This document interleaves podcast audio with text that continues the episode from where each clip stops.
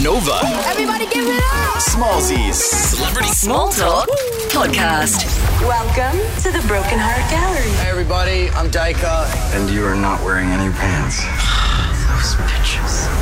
Hey, Dacre, thanks for chatting, mate. I appreciate it, buddy. Thanks for taking the time. Mate, um, you're all good. Everything is safe. Yes, you're Yes, happy I'm- I'm- days. we're blessed. We're blessed here in Australia. I feel like it's um, everyone around me is safe. We made it through okay. Hey, did you ever think you'd be making, filming, and releasing a movie in the middle of a global pandemic? No, I never thought I'd be doing it in my career. And to be honest with you, we shot this movie as an indie, right? So it wasn't purchased by Sony. So I got a call three weeks ago saying Sony's purchased worldwide rights and it's going to go to cinemas. So it's just kind of been a crazy ride, but I feel uh, very fortunate and um, and excited. It's a fun movie. I think it's kind of like oh, we were talking a second ago. It's been a crazy, wild ride in the world, and I mean, we all know what's been happening. This movie is a little bit of fun. It's good to um, have a laugh, and I feel like it's a. If it's this is strange to say, but it makes it feel like the world's a little bit back to normal. Totally. I think it's a really light film that explores some deep things, and I think it's it's a lovely piece of escapism for people that have been locked indoors for a very long time. Yeah, absolutely. So, long story short, the movie is a little bit. Uh, it's got love, it's got romance, it deals with heartbreak, um, in particular, uh, things you keep from exes, what you do with those things from exes. Uh, we've all been locked down recently. Have you been doing any sort of discoveries in your house and found shit that you were like, what have I got this for? I need, uh, my new girlfriend is way hot. I need to throw this shit out. My, my parents are actually selling my childhood home of 17 years. So actually, when I was back in Perth over the break, I, I quite literally did go through boxes of things that were in the attic, that have been in the attic for a long time, that have been a long time accumulating.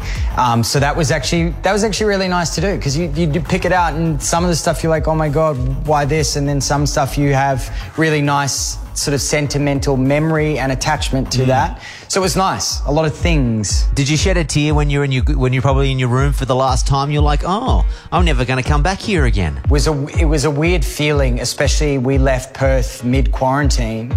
Um, so just the uncertainty of that and the uncertainty of if my parents would sell their house, which they now have. Um, so it will be different in a lot of ways going back to Perth when the borders to WA open again. Yeah, the movie um, produced by Selena Gomez. We're going to talk about that in a second.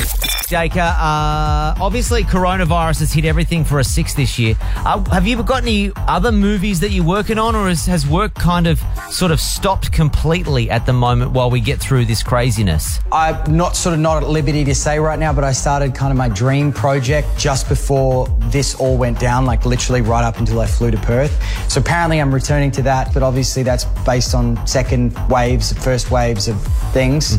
Um, but uh, as anyone else, I've appreciated time at home and I'm looking forward to getting back to work. All right, one last question for you. Um, I don't know if you're familiar with your Wikipedia page, but it says that in high school, year 12, you were voted most likely to become a Hollywood superstar.